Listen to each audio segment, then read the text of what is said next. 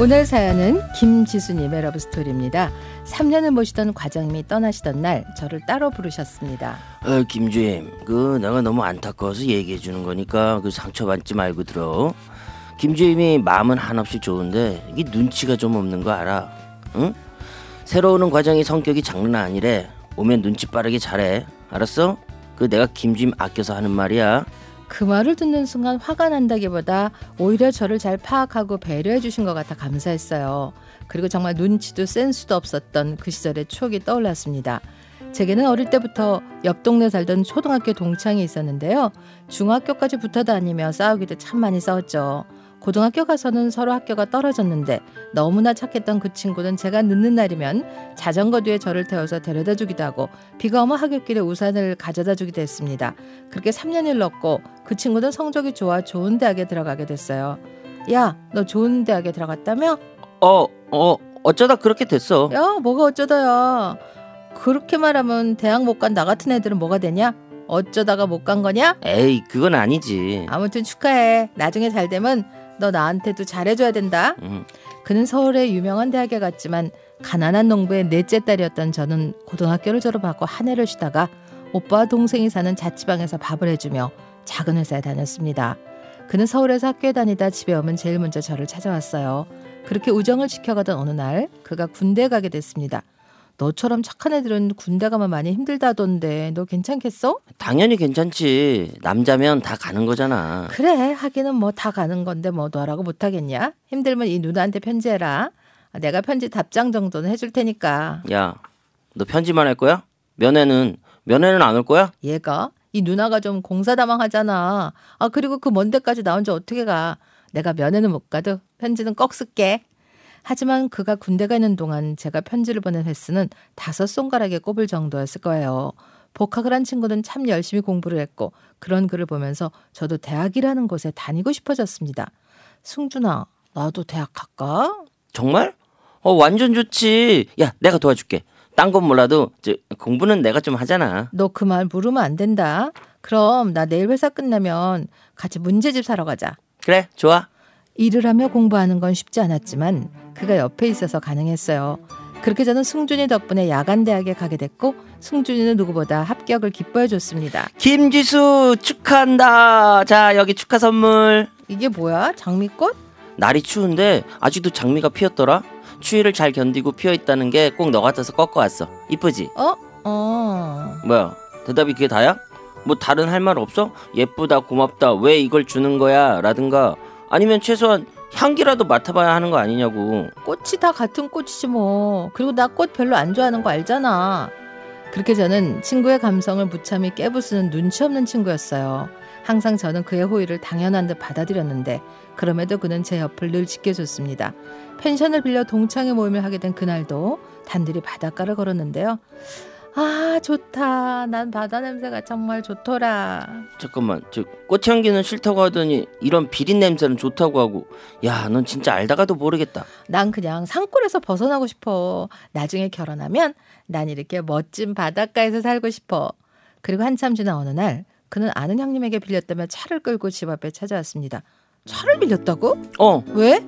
너랑 밤바다 보러 보러 가려고. 야, 빨리 타. 지금 가야 겨우 해 뜨기 전에 도착해. 빨리 가서 해 뜨는 거 보자. 알았어. 나 금방 가방만 챙겨서 나올게. 차를 타고 신나게 달렸고 그렇게 도착한 바닷가는 비가 내리고 있었습니다. 야, 넌 날씨도 안 보고 나한테 해 뜨는 거 보러 오자고 그런 거야? 어, 어, 이 비가 올 줄은 몰랐네. 아유, 세상 똑똑한 애가 꼭 이럴 때 말도 안 되게 바보 같은 짓을 하더라. 너 바보지? 어? 야, 그래도 내가 너 바다 보여주려고 차까지 빌렸는데 바보는 좀 너무하지 않냐? 그럼 바보를 바보라 그러지 뭐라고 하냐? 아무튼 미안해. 멋진 바다 보여주고 싶었는데. 됐어. 비 오는 바다도 뭐 나름 운치 있네. 우리 좀 걷자. 여기까지 왔는데 차 하나만 있기엔 아깝잖아. 근데 지수야, 나 우산도 없는데. 으 진짜. 야, 내 제끼 쓰고 걷자. 응? 이거 이렇게 쓰면 될 것 같은데? 무슨 영화 찍냐? 아유 어쩔 수 없지 뭐 이거라도 쓰고 나가자. 그의 자켓을 쓰고 저희는 둘이 딱 붙은 채로 바닷가로 걸었습니다. 재킷을 잡고 있던 그의 손이 덜덜 떨리고 있었지만 저는 그냥 추워서겠거니라고 생각했어요. 우리의 관계는 그렇게 평행선을 이루었고 대학을 졸업했습니다. 야, 이거 너 가져. 뭔데? 뭐긴 뭐야 테이프지. 내가 좋아하는 노래만 녹음한 거야. 집에 가서 꼭 들어봐. 너랑 나랑 음악 취향 완전 다르잖아. 안 들어도 뻔하지. 너 또 막 축축 처지는 그런 노래만 녹음했지? 아니거든. 아니니까 꼭 들어봐. 알았지? 봐서 시간 되면 저는 듣지 않고 테이프를 그냥 서랍에 넣어뒀습니다. 그리고 한동안 소식이 뜸했던 그를 다시 만났어요. 그 사이 친구는 고시에 합격을 했고 저도 대학을 졸업해 새로운 일을 하고 있었습니다. 김지수, 나 선 본다. 그래? 잘 됐네. 어떤 여잔데? 야, 넌 내가 선 본다는데 진짜 아무렇지 않냐? 아무렇지 않긴 너무 좋지. 너 정도면 꽤 괜찮은 선자리 들어왔을 거 아니야. 잘해봐. 나가서 이상한 바보짓 같은 거 하지 말고. 그래, 알았어. 바보짓 안 하고 잘해서 결혼까지 한다, 내가. 그는 그 여자를 두 번 만났는데 여자 쪽에서 결혼을 서둘러 급히 결혼을 하게 됐다고 했습니다. 축하해. 네가 결혼을 다 하고 진짜 이 누나 감격스럽다. 야, 넌 진짜 내가 결혼한다는데 아무렇지 않냐? 마냥 좋아? 그냥 좋은 정도냐? 엄청 신나. 와, 너무 신나. 내가 좋아하는 친구가 사랑하는 사람 만나서 결혼한다니까 나 진짜 행복한데? 김지수, 넌 정말 한결같다, 한결같아. 그래서 내가 널 좋아했던 것 같아. 짜샤, 나도 네가 착해서 좋아. 근데 너 결혼하면 나랑 연락하고 지내는 거 좀 그렇지 않냐? 와이프가 싫어하면 생사라도 알려줘. 그렇게 그가 먼저 결혼했는데 저는 결혼에 관심이 없었습니다.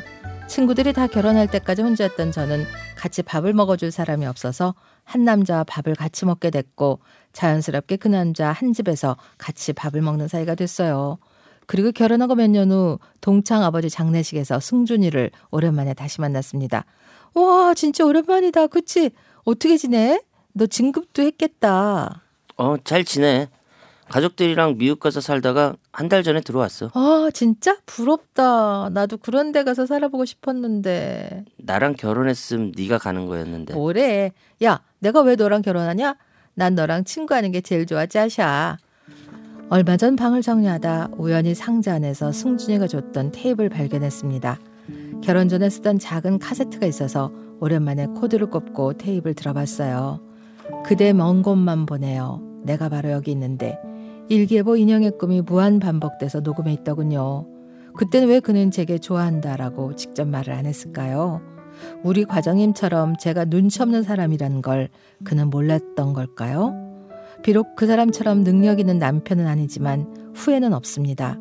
유학도 못 가고 든든한 배경도 없지만 주말이면 저를 왕비처럼 모시며 집안일을 해주고 기타를 치며 나를 위해 노래를 불러주는 남편이 있어서 저는 나름대로 행복해요.